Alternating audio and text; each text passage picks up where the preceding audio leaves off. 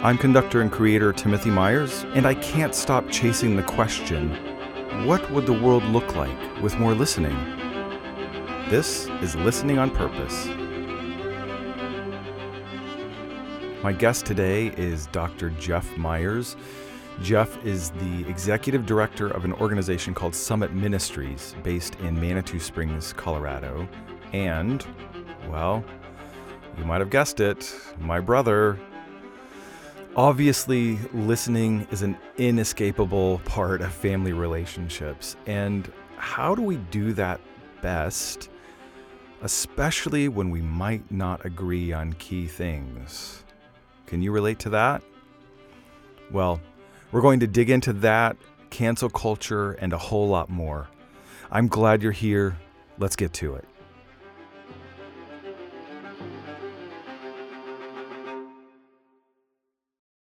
First of all, I'm just going to set a little scope, right, for why we're talking today. Yeah. I was just realizing how interesting to have a conversation with a family member about listening, right? This is pretty apropos. And one thing that I've always appreciated about our relationship was that we we differ in beliefs uh, on on many key issues. Um, Yes. And in some cases, we're probably nearly opposite, right, of how we might come down on A, B, or C.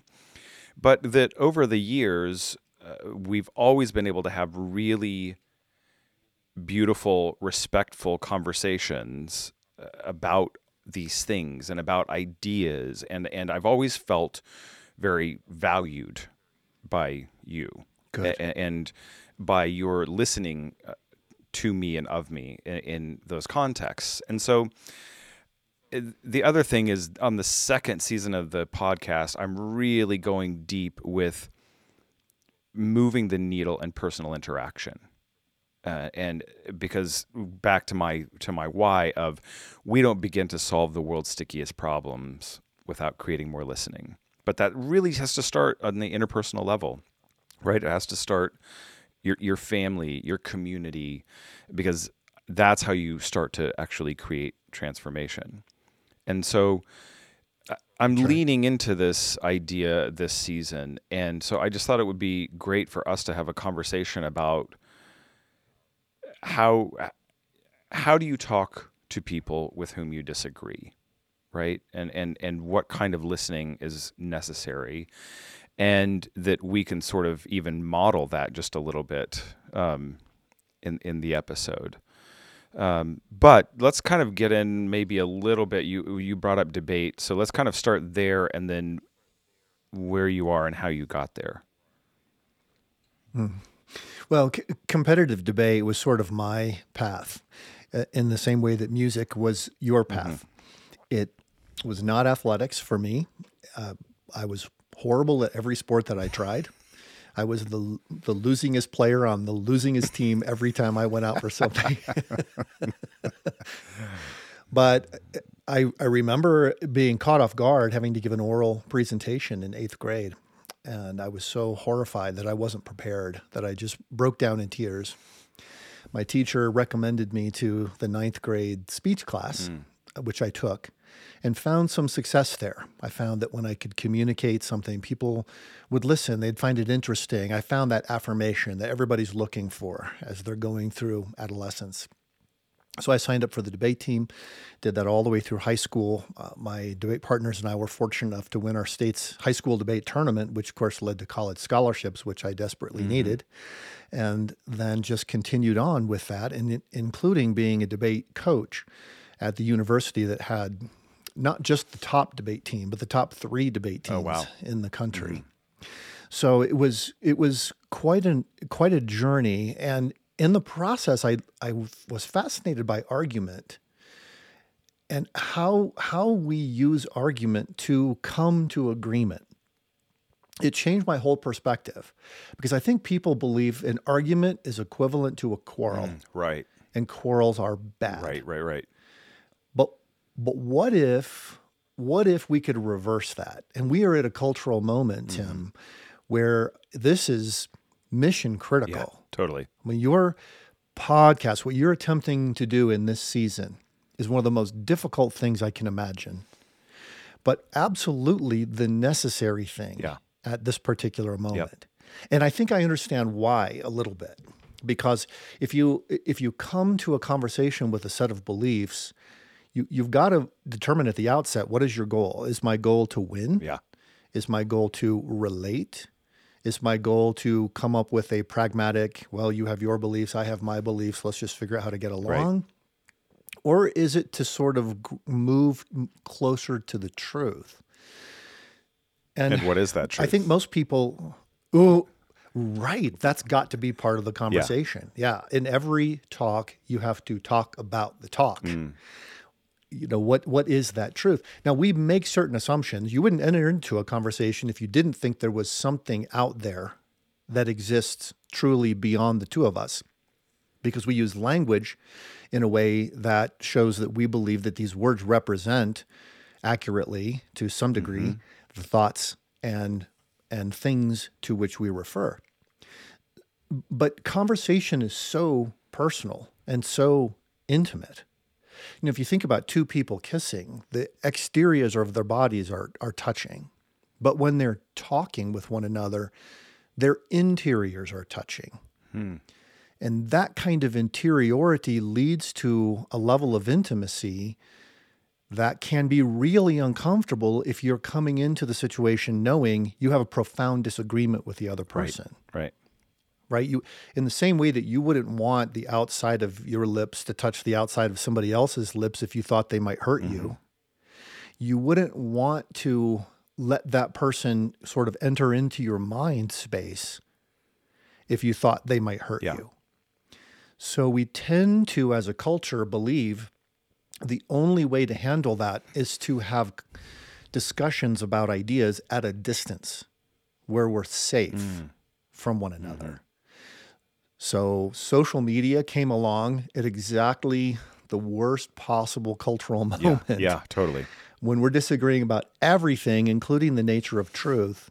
And then it allows us to feel that we are representing our viewpoint without ever having to enter into the interior of the other person or allow the other person to enter into ours. And then, of course, social media companies figured out how to monetize this. Yeah.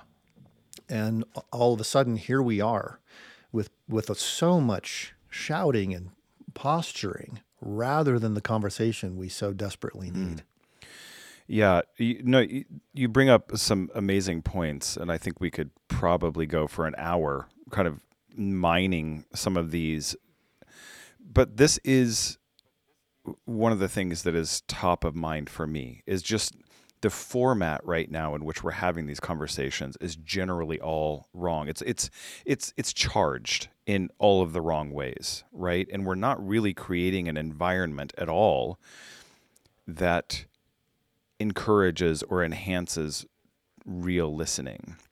Like you were saying, you know, an argument does not have to equal a quarrel. And the, the faster that we can move past that assertion that those things are synonymous, the the better off we'll be. Could you talk a little bit? I, you've I want I do want to get you have a new book. Um, Truth changes everything. It's what week, weeks old. I haven't I haven't read it yet, to be honest. So um, I have to get, get through school, my last class in a few weeks, and then I have some reading time. Get through school, you have a family, Yeah. you have a job. Um, but Yeah. yeah, so yeah, so I did. I- yeah, tell us about tell us a little bit about the book. Well, well, I wrote the I wrote the book "Truth Changes Everything" in a time when I, I had been diagnosed with cancer, and when you receive that kind of a diagnosis, of course, I grew up thinking if you get cancer, you die. Right.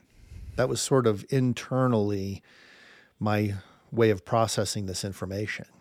So I could hear the doctor say, well, if we treat this aggressively, we have a very good chance of beating it. Mm. But at the same time, my thoughts were wandering to all of those road trips that Stephanie and I wanted to Yeah. take and the grandbabies that I hope to hold someday. Mm. There's something about getting a bad health diagnosis, or I suppose bad news of any kind, the bad news about a, the end of a relationship or the bad news about the end of uh, the road in a particular aspect of your career. Or even during COVID, for the young adults I work with, you know, 70% of young adults say that their greatest fear is being alone. Hmm. Wow. And so everything about COVID triggered their worst fears. When you have that kind of bad news, your time frame gets really compressed. You realize every phone call you have could be the last mm-hmm. one with that person. Mm-hmm. Every letter you write could be the last one that you get to write. Every interaction you have, and this is especially true in the cancer center because there were a lot of people there who were much more sick mm-hmm. than I was. And realizing that some of them weren't even during the my chemo treatment, they weren't even going to make it to the end of Right. it. That they'd be gone before I finished my treatment. Your time frame gets really compressed. At the same time, I had this book contract, and I had to ask the question: If this is the last thing I ever get to write, is this what I would write? And so I decided that I would write it, and I would write it not just as a defense of the idea that there is objective truth that's knowable, not easily, but knowable, uh, because I, I I was interested in that. I kind of went from political science to communication into philosophy in my academic career. So I'm interested in that. How do we know a- anything? But at the same time, I just decided to go back in history and look at people who I felt were heroic to me because in times of great crisis, they stood they stood strong. Yeah. And in this particular book, I was focused on people who I called Jesus followers. You know, in church history, you would call them uh, Christians. But I, I thought Jesus followers probably better because some of them were fairly rebellious against the church mm. itself Right. Right. but they they they had this belief that they had picked up from Jesus that truth exists and it's not just a set of logical propositions it's personal. Mm. And and, and I, I just found that so compelling. It's like truth and relationship are two strands of a DNA double helix that you're really not ever speaking the full truth if you're not relating and you're not really being a good relator unless there's an element of truth to it. So, just in the same sense that those nucleotides connect the two strands of a DNA double helix, then truth and relationship connect. So, that was the whole goal of the book. Uh, for some people, I think for my editors, it was kind of a it was a really tough sell. Uh, I've never actually had editors say you can't say that kind of kind of Wow. thing but it, you know, I, at the same time, I'm thinking, hey, I survived cancer. I am not afraid of you. Right. Right. Right.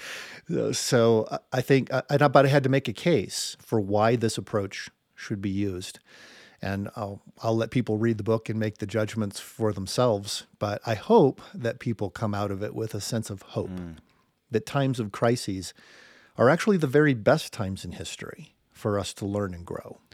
if we seize them, right? Um, eh, you you have to seize them. You have to engage rather than escape. Yeah, that's that's the essential starting point. Yeah. So, talking a little bit more about this, I, I like how you've kind of brought these ideas of truth and relationship very near each other. We could go very far down this rabbit hole of truth, right, and understanding that more and what you talk about, uh, you know, objective truth. I'm interested in exploring a little bit more of the context of we have differing truths, right? And this could be whatever we just have differing ideas about an issue mm-hmm. or we're from opposite sides of the, of the globe and have very little context for each other's cultural religious background or you know anything in the other person's life so when you're looking for this and, to relate to somebody who does not necessarily share your truth or even your objective truth or might read your book and say well I actually disagree with your thesis entirely. Um, There will be people. yeah, Yes, but you know that's the risk that you take when you write a book, and and you do the same thing in artistic performance. Someone said, "Oh, it's easy to write a book. You just cut open a vein and bleed." and, and when you're performing, it's the same thing. It's an extremely vulnerable place to be. But someone's got to make the first move. That was sort of how I was Yeah. thinking of it. Yeah. Right. And if not you, then who? Right. Right. Yes. And the way I think of conversation is let's just set aside the question of truth for a moment because people, some people say seek the truth, other people say speak your truth. Uh, let's we can at least agree that we're coming at whatever it is that we're trying to talk about from different viewpoints. So I would say instead of saying I have my truth, I would say I have my viewpoint. Mm. I have my perspective from which I view whatever it is that we're trying to agree on here. Mm. And and so if I think of it that way, then I'm free from having to engage in a power play Yeah. that, that I somehow have to use manipulation or even shame. I think we've become a, a dramatically shame based culture because people say, well, you, you not only shouldn't say that, you don't have the right to think that. Right. You should be ashamed of what you have just said. It's different even from when I was growing up, where my professors would say, I may disagree with what you say, but I'll defend to the death your right to say it. Mm-hmm. Mm-hmm. We're sort of in a different moment. And I, and I think it is just the nature of power relationships and perspective and confusion, all layered over with anxiety, even depression Yeah. that people experience uh, on a, I mean, 53% of the young adults I work with say they regularly struggle with anxiety and depression. It's incredible, isn't it? Well- I, I, I hear so many people, and you know, even of our generation, uh, uh, talking about this and and really carrying massive amounts of anxiety. And I think a lot of it, a lot of it has to come down to th- the the environment that we're creating. That people don't feel heard Yeah. right? People don't feel seen Yes. a- at all, and and you know, you mentioned the shame, which I think is a really interesting uh, view. But I always think about it. Also, it's easy to re- to connect it to intelligence, right? And just to say, well. If you were smarter, you, know, you wouldn't believe you wouldn't have that viewpoint, right? Or you, and there's really little of trying to understand the viewpoint and just dismissing it from an intelligence perspective, and like wearing an "I'm with stupid" T-shirt, right? Um, like, but we uh, this is Yes. really where we are culturally, right? Yeah, you've got to have some explanation for the disagreement that privileges your position. That's sort of how people think of it. And if you can attack another person's intelligence or their social background or how they arrived at their thinking or the fact that they they haven't really considered it very well. I mean, uh, we do a lot of polling at Summit Ministries, not because I want to be a polling company. I just want to understand the cultural moment. And one of the things we found is 81% of people say they think respectful listening is the very best way to talk to a person with whom you disagree. Hmm. Only 5% of people say I respond to disagreement by cutting the other person out of my life. Do you think that data is right? I, I, did, I mean, do you question that if if that data is an example of where people answer something in light of their best self uh, when they're actually Oh, submitting a survey, or because I, that number feels high to me. If it, and maybe that's just you have a great sample set, right, of people who actually do want to Yeah. engage thoughtfully. But if I were to overlay that to even right the community in which I live in, that data would be that would be an overwhelmingly positive number. Yes. Well, it's aspirational. There's a difference between what people do and what they wish they would Right. do. Or, or what they would like to be able to do. And I, I'm sort of an optimist. I, I, I hope that if they were well trained, that they could actually fulfill that desire to listen better and and to engage more personally in conversation.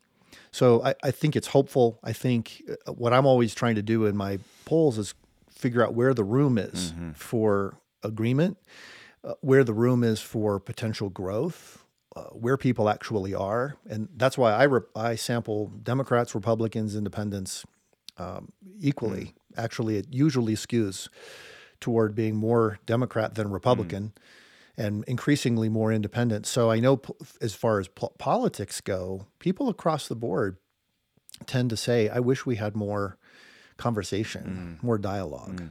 And whether they'll actually seek that out is a function of how fearful they feel. Uh, maybe they feel inadequate. I don't know what to say, so I don't want to do anything. Or I don't want to offend people. Or I'm actually afraid that I'll be canceled. I'll, I'll somehow be ruined in my career or family relationships if I try to engage. It's better just to walk away. I want to bring something in right now that I think could be useful, and this is I, the idea of searching for shared values. Because when I look at people with whom I disagree, well, for example, you and I, we, like we might not agree on some issues, but underneath our shared values, well, starting with survival, right? But then, then survival of those around you, um, um, which is, you know, the basis of our species, I guess. But we're searching for the same values, right? What do we share? Like, I mean, caring for for people around you or in your immediate family, wanting them to be not just survive but thrive.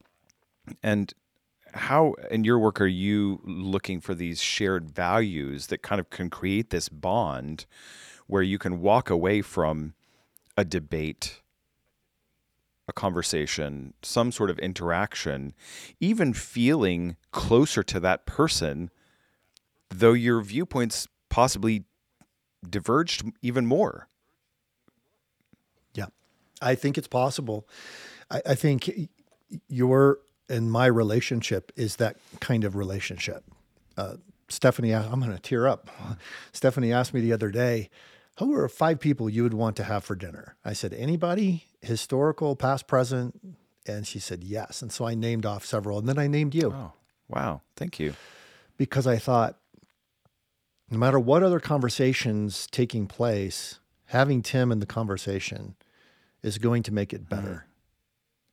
And I really feel like that's that those shared values you're talking about are so important. Mm-hmm. We have a shared value of a desire for beauty. Mm. Uh, we aspire to justice. Even people who don't agree about truth will still say there is a there's an ideal we have mm-hmm. that some things are just and some things are unjust, and we want it to be more just. We have a desire as citizens to have a productive relationship with our fellow citizens. We want to get along with our neighbors.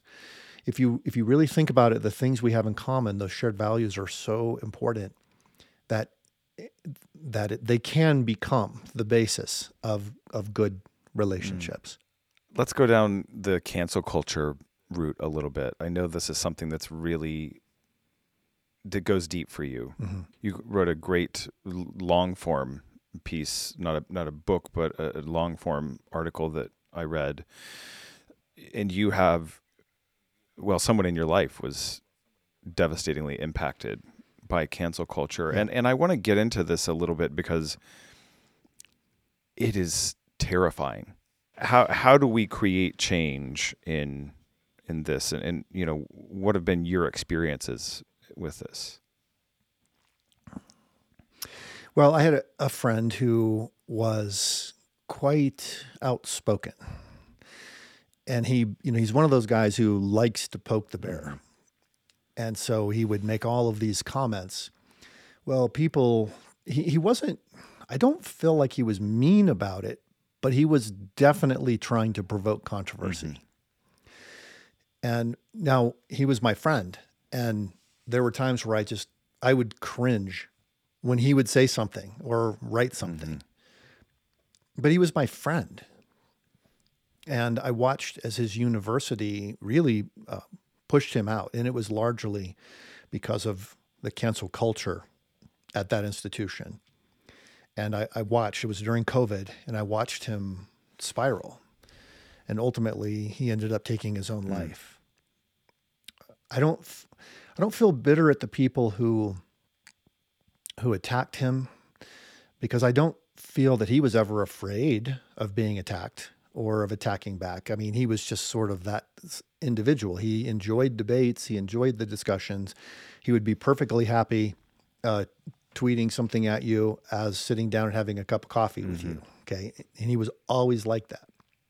But I really felt that I, I felt frustrated and embittered at the the kind of system that would say the best way to solve our problems is to silence other voices. Mm. And I think what triggered me, Tim, about that is just as a student of history, I look back, for example, at Lenin mm-hmm. in the Soviet Union, who his approach was why would I even have a debate with you? Because if I have a debate with you, then I'm allowing you to speak. Mm. And if you're allowed to speak, then some people might agree with you. So the better thing is to make sure that your voice is silenced. And of course, when people wouldn't be quiet, you know, we had them killed. Right. And you know, and the same thing happened in Nazi Germany and innumerable cultures, sadly, all over the world. We saw similar things happen where you solve problems by silencing other voices rather than engaging with them. And I felt like based on my friend's experience that that's that's the trajectory. If we keep going down this path and we can't figure out how to engage then we will end up in a place where it's all about power. And power is ultimately about physical force. It has to become about physical right. force. Right. Well and we're creating a zero sum game. Right. And that's isn't that interesting? I'm so glad you brought that up because it, if only the material world exists and there's only so much to go around, then what we're fighting over is for everything. Right. Like if if I have it, if I if you have it, it's because I don't have it.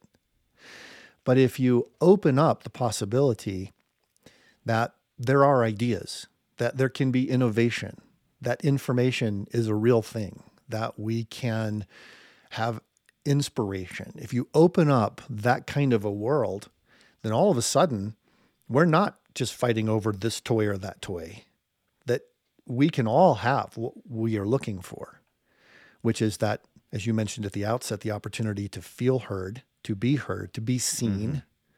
and then to somehow together figure out how we're going to move forward. Yeah. So, in talking more about cancel culture, what are things that you encourage students you are teaching, you do a lot of speaking. Uh, what are solutions that you're putting out there that people can employ just to just to combat this on a on a personal level? Yeah, there were three things, and and the first one is just what in philosophy we call epistemological humility. Mm-hmm. So for students, when I'm doing this with high school students, I'll just draw a big circle on a whiteboard and then I'll hand the marker to one of them and say, Imagine that this circle represents everything that could possibly be known. Mm-hmm. Now I want you to come up here and I want you to make a circle inside the circle about what you mm-hmm. know. Of course, they come up and 99% of the time they just put the tiniest little circle inside the big mm-hmm. circle because they can't they realize, oh man, of everything that could possibly be known, I don't even remember the formulas I learned in algebra last semester. Right, right. And and then then I asked them, all right, now I want you to draw a circle of what you think everybody all together in all of humanity knows. And their circle is just a tiny bit bigger than their own circle. Mm. So we have all of this that's unknown to us, that we think is potentially unknown to us which leads us to a sense of humility. And humility is not backing away from the search for knowledge. It's actually it's actually the intentional pursuit of it, but with recognition of our position. Mm. You know, I'm climbing a mountain. I know where I am in relation to the peak of the mountain. Uh, so that's the first part. The second part is just a time orientation, Tim. And I, I don't know how much time we want to take on this, but when I went through cancer, I realized my time frame is short, but at the same time, I want to engage with people as if the conversation is going to go on forever. Oh, very interesting. So I have both. So I have both this sense of immediacy, but also the sense of patience at the same time. Hmm. And what I, th- I think is really cool, you know, I love I love to study in the classical world, and you go back to the ancient Greeks. Uh, to this, the to Koine Greek was the language that was used at the time, and people thought at the time that's the finest language that could ever be used to express thoughts, and it is very cool. So, for example, if you look at the words for time in Koine Greek, uh, there are two dominant words. One is chronos from which we get our word chronograph. That's clock time. And the other one is kairos, which refers to opportunity time. So chronos is about the minutes, uh, kairos is about the moments. And, and both of those things happen in a conversation. Time, actual physical time is passing, but moments of discovery are being created. Uh, do you do you remember uh, Emily Dickinson's poem, uh, "The Tr- Tell All the Truth, but Tell It Slant"? It's this. It's a great poem because she she ends with, "The truth must dazzle gradually, or every man be blind." That so we have to in, allow time to participate in good conversation and to grow. Hopefully, you're growing in respect for the other person, in the respect for truth, in the respect for you know certain viewpoints. And then the third thing is so epistemological humility, time orientation. Third thing is curiosity, mm. and this gets back directly to to your question. Create curiosity. I have learned five conversation altering words. Tell me more about hmm. that. Yeah. I do have a viewpoint. I hope that you will ask me to share it. I hope that I have a chance to say what I'm thinking. I hope I have a chance to revise what I'm thinking as I think it through aloud. But I, I hope more than anything that I can be a curious person in a conversation, mm. that I can ask questions that will not only allow me to learn, but will allow the other person to learn. And then we grow. And if we're both growing, it, it feels like a win. Even if we walk away and say, I don't think I changed my mind on that policy or whatever at all.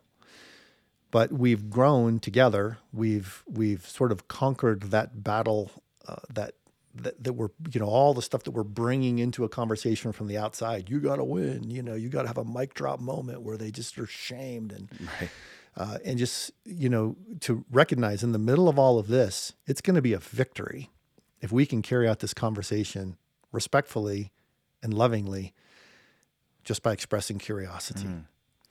I really love this idea of the two different words for time, um, chronos and kairos. I've never thought about this in a conversation of challenging myself to consider what if this were a permanently ongoing conversation? How would I interact with this person? How would I how would I treat them? How would I listen to them?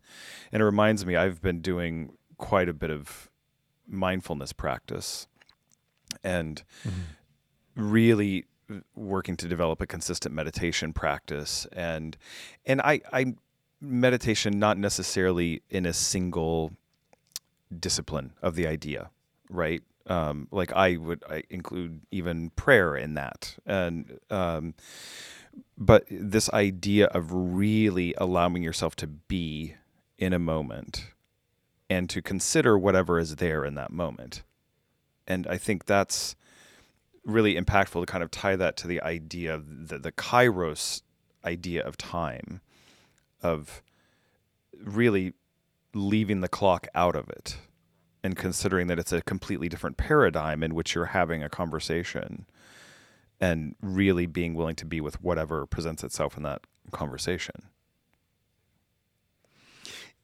Isn't isn't that one of the hardest things about listening is that we've got such an awareness of time. I really want to hear you. I've got another meeting in 15 minutes. Yeah. it, it- but in really good you know in, in meditation and in prayer you find yourself um, losing track of space and time. And it's it's actually a brain function. The part of your brain that is orienting you to space and time begins to uh, relax and go dim when you're involved in meditation. And that's why people say they felt that in meditation they touched the divine. And, and I'm not, I am not saying that it's just brain function because there, I, there's actually, I, I believe in an immaterial reality that exists outside of us. It's not just brains, it's our minds. Uh, but, but it is, isn't it interesting how our brains can actually cooperate? Well, what would happen if we could approach conversations in that Yeah. way? I don't even know how you would do it, but I know when it happens. Right. When I'm in a conversation and with somebody and we're connecting and I don't even realize two hours have passed. Mm. Mm. It can be a really intimate thing when you get into that space of a conversation with someone and it, it can be I think because we are not really established in practicing that in that bonus episode of the first season that with my buddy uh, Mina Hannah and that was we did that one in person which was hmm. which was great but we finished and he commented he said I didn't expect this to feel so intimate and I, I hmm. had had the same experience in in the room of not quite understanding the energy, right? But when two people are in that zone where they're really fully engaged, um, there's something very deep that happens, and it's incredibly gratifying. You could say we were made for this. Hey, everybody, it's Tim. My team and I work really hard to make this show meaningful for all of you, and we'd love to hear from you about what you're liking and also what you might want more of. I'm easy to find on Instagram at Moti Myers, that's M O T M Y E R S, and always happy to hear from you via email. That's timothy at timothymyers.com. Also, if you're enjoying what you're hearing and would be willing to leave a rating and a review, or pass on to a friend, that helps a lot. Back to the show.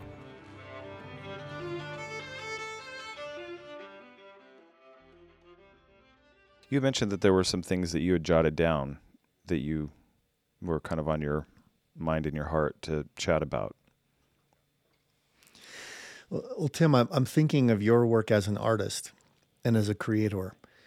But I was just wondering about the idea of art, you know, you think back to before books were widely printed. People had to copy them out by hand. So not very many people had books. Well, how did people express ideas? And, and I, as I was thinking about it, I realized they expressed their ideas through art. Mm-hmm.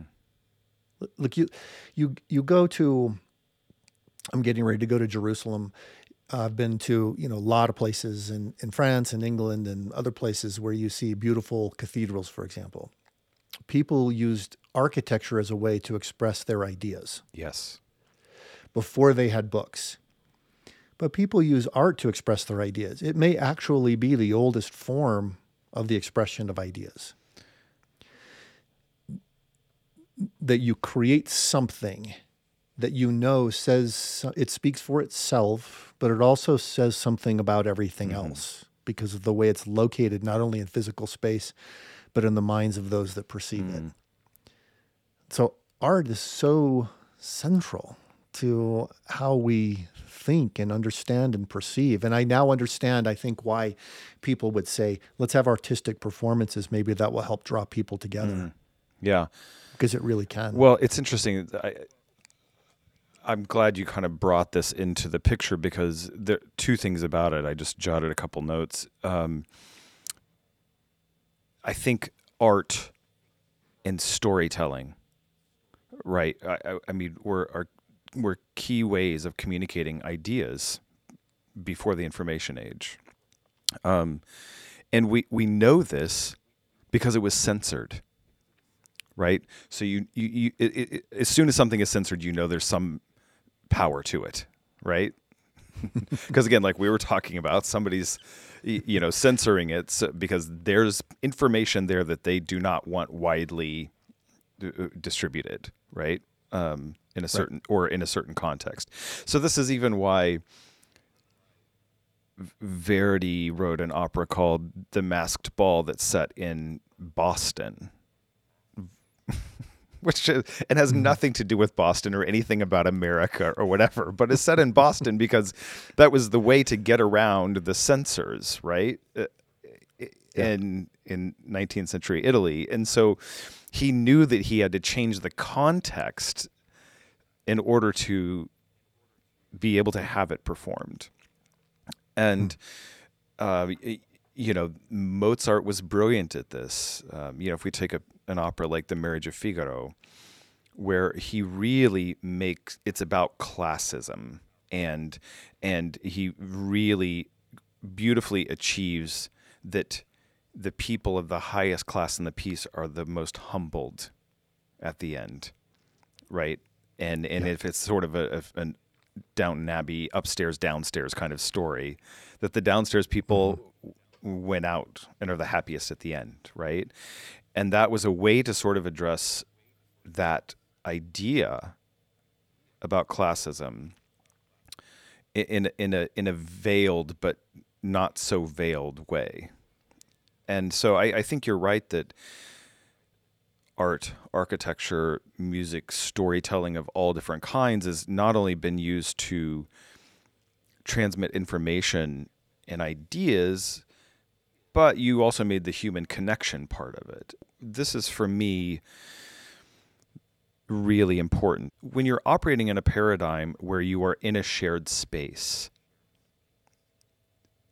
the game changes because there is something beyond language that can happen. In a performance, especially, there are moments that never happened before and will never happen again. That's right. We could stop at the end of a phrase, even an eight bar phrase, and play it again, and it would be different because it's a shared experience between not just the performers, but the listeners, the acoustics in the hall. Um, and people can have wildly different experiences because they connect to it in different ways. But there's something really special that happens there that is for that moment. And when you are present in that moment, it's a real gift. Recordings are a predetermined outcome. And in, in bringing it into the nature of conversation, right? That we can create interactions that are really singular by doing the same thing that I try to do as a performer is you you you create conditions that are favorable for something great to happen, right? Which means you're very prepared, everyone's prepared, you rehearse, you do all you you, you do the craft part of it, right? Um in order to get to this place where the gods take over. Yeah. Um, and I, I think that's a really magical thing. I had an experience just a couple of weeks ago. I was conducting in Atlanta this gorgeous production of Madama Butterfly, and it was it was not a perfect performance, uh, but uh, none none of them are right, and that's not the pursuit. But it was so incredible, and it was just one of those where things came together in a way between the orchestra and the singers and the audience. And we were also doing an international live stream so there were you know cinema cameras everywhere. And and it just I mean it was emotionally thrilling and exhausting at the same time right? But when you're in the moment and you feel connected like that I get I get goosebumps thinking about it now. And it's I really even had to check my emotions a little bit during the performance at some points, right? Just to remind myself, okay, you, you do have to lead this thing, right? Um, but there is something that can happen, something cathartic that can happen and does happen in a live performance. I see the beauty of it. I've, I'm sensing. I feel like I'm sensing it. What your what your vision is and what you're talking about. I think a lot of people think of art as sort of like the up, upstairs, Mm, yeah. and the downstairs is logic, reason, you know, national policy, things like that. And then when we need a break, we go upstairs, and we get some art. Yeah. and uh, you know it, we think of we think of relationships actually in the same way we have our logistical part of our lives but then when we want a little romance you know we go hmm. upstairs. But there really isn't an upstairs downstairs. What if it's all sort of one? Yeah.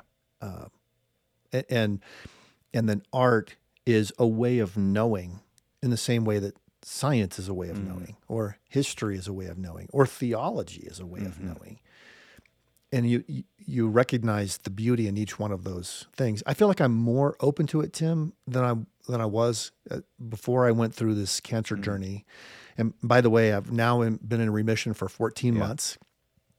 But every day is a gift. I, I don't take them for granted granted anymore because it's there's just too much in every breath that's meaningful. A- And to be able to stop and reflect on all of it is such a is such a gift. Yeah, I remember you articulating that to me after you had finished treatment and knew that it had gone that it had been successful and you know, that things were heading in the right direction. But articulating that to me that you know you were viewing every day that way. And i think that's something really really magical to that it's only this moment That's what you have. In light of all that's transpired before, and in light of all we hope will transpire in the future, engagement is the now. hmm It's not treating others as it, it, not objectifying them. What I mean by objectifying is that we're treating them as a product of the past or as a way for us to satisfy our future desires. That's the very definition of narcissism, by the way. So when you engage in this moment, um, then other people's reality uh, flowers in our own perceptions.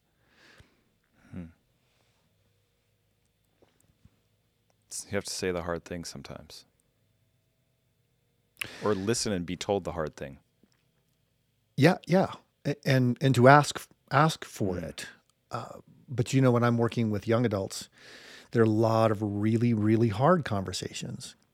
I wish they were all joyful and hopeful, but sometimes it's tough. You see somebody who's in a really tough situation. I guess I'm learning to just try to talk about the talk and say, I, I want to know what you're hoping will happen in this conversation. Are you looking for a breakthrough? Or are you just wanting to have someone who will hear you? Right.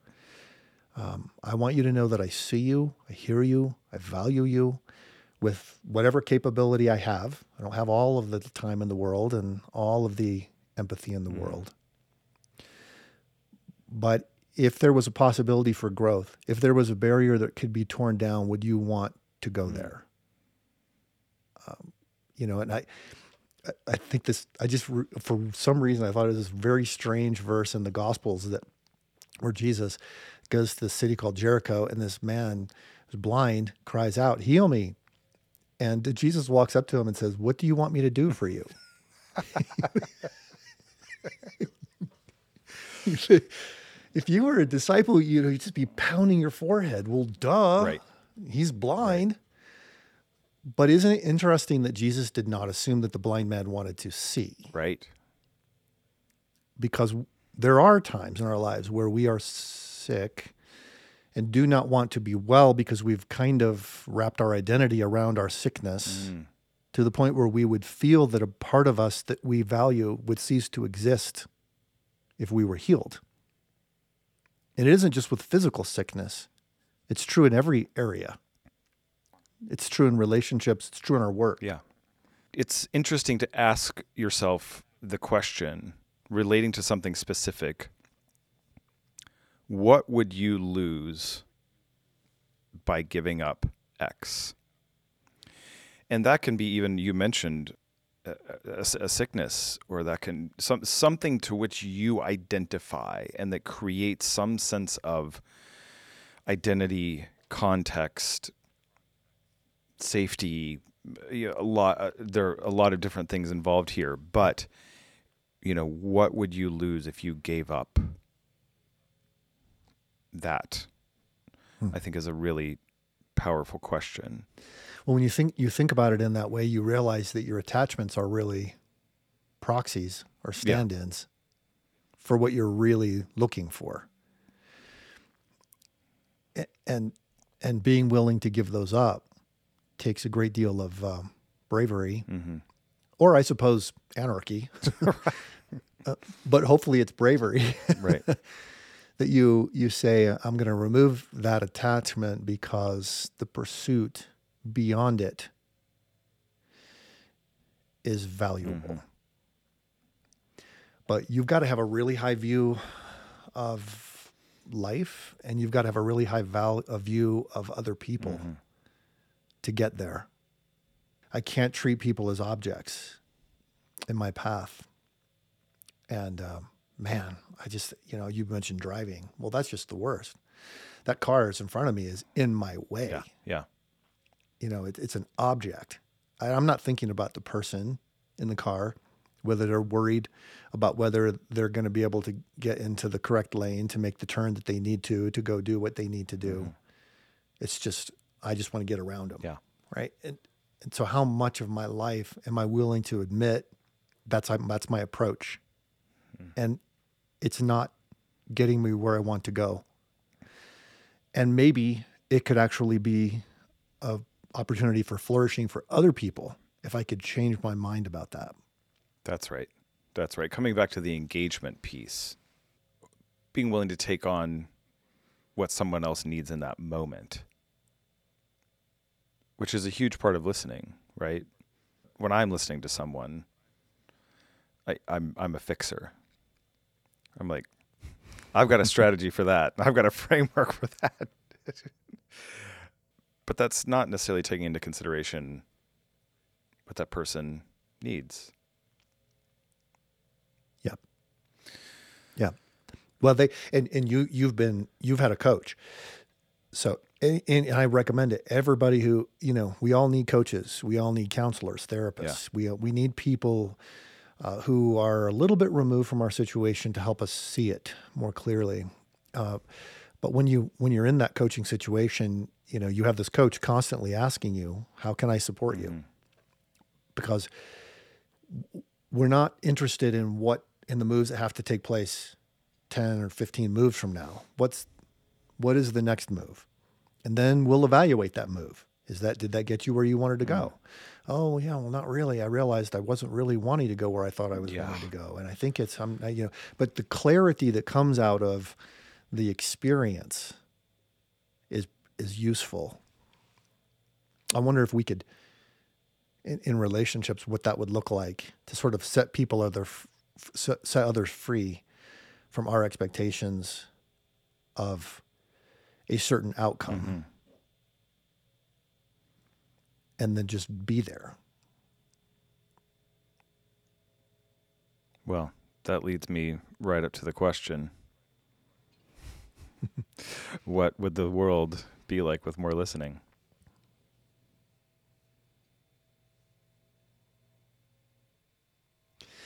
the world with more listening would have more pauses mm-hmm. more silence. Because even as you and i talk i notice a lot of their pauses why not because we don't know what to say next it's because we're thinking through what's just been mm. said and at least that's what we aspire to Yeah. there'd be more room for silence. And I think there would be more room for growth. One of the other questions I typically ask based on our conversation. And the the question I like to ask is if you could transmit a brief message to everybody in the world that everyone would understand. if you could broadcast it, what would it be? But I want to shift that to if you could go and deliver it and be with this idea and them, what would it be? Hmm. I think at the heart of what I want to communicate, now I'm, I'm specifically thinking of the young adults I work mm-hmm. with, who I have so much hope for for the future and are so mired in anxiety, is that you're you are smart and you're here for a reason. Mm. And I see it. Mm. And I see you. Mm. That's amazing. This has been incredible. Thank you. I've loved every minute of it. Thank you for listening to Listening on Purpose, hosted by me, Timothy Myers. I hope you're enjoying our deep dive into the world of listening and that you're finding it useful in your life. Please be sure to subscribe so you don't miss an episode, and if you're enjoying the show, please share it with others and leave a rating and review. That really helps. You can visit listeningonpurpose.com for show notes and to subscribe to our email newsletter, which includes special episode highlights, more information about our guests, advance notice of some upcoming special events, and other news. You can find out more about me at timothymyers.com, and from there connect with me on social media platforms like Instagram, LinkedIn, and Facebook. Listening on Purpose is a production of Extra Musical. Executive producers are Meredith Carter of Maduris Media and yours truly. Creative strategist is Julie Fiore. Listening on Purpose is edited by Brian Baltashevitz for Balto Creative Media. Our original music was composed by DJ Sparr and performed by DJ and Kimberly Sparr. Thanks again for joining us. We'll see you next time for Listening on Purpose.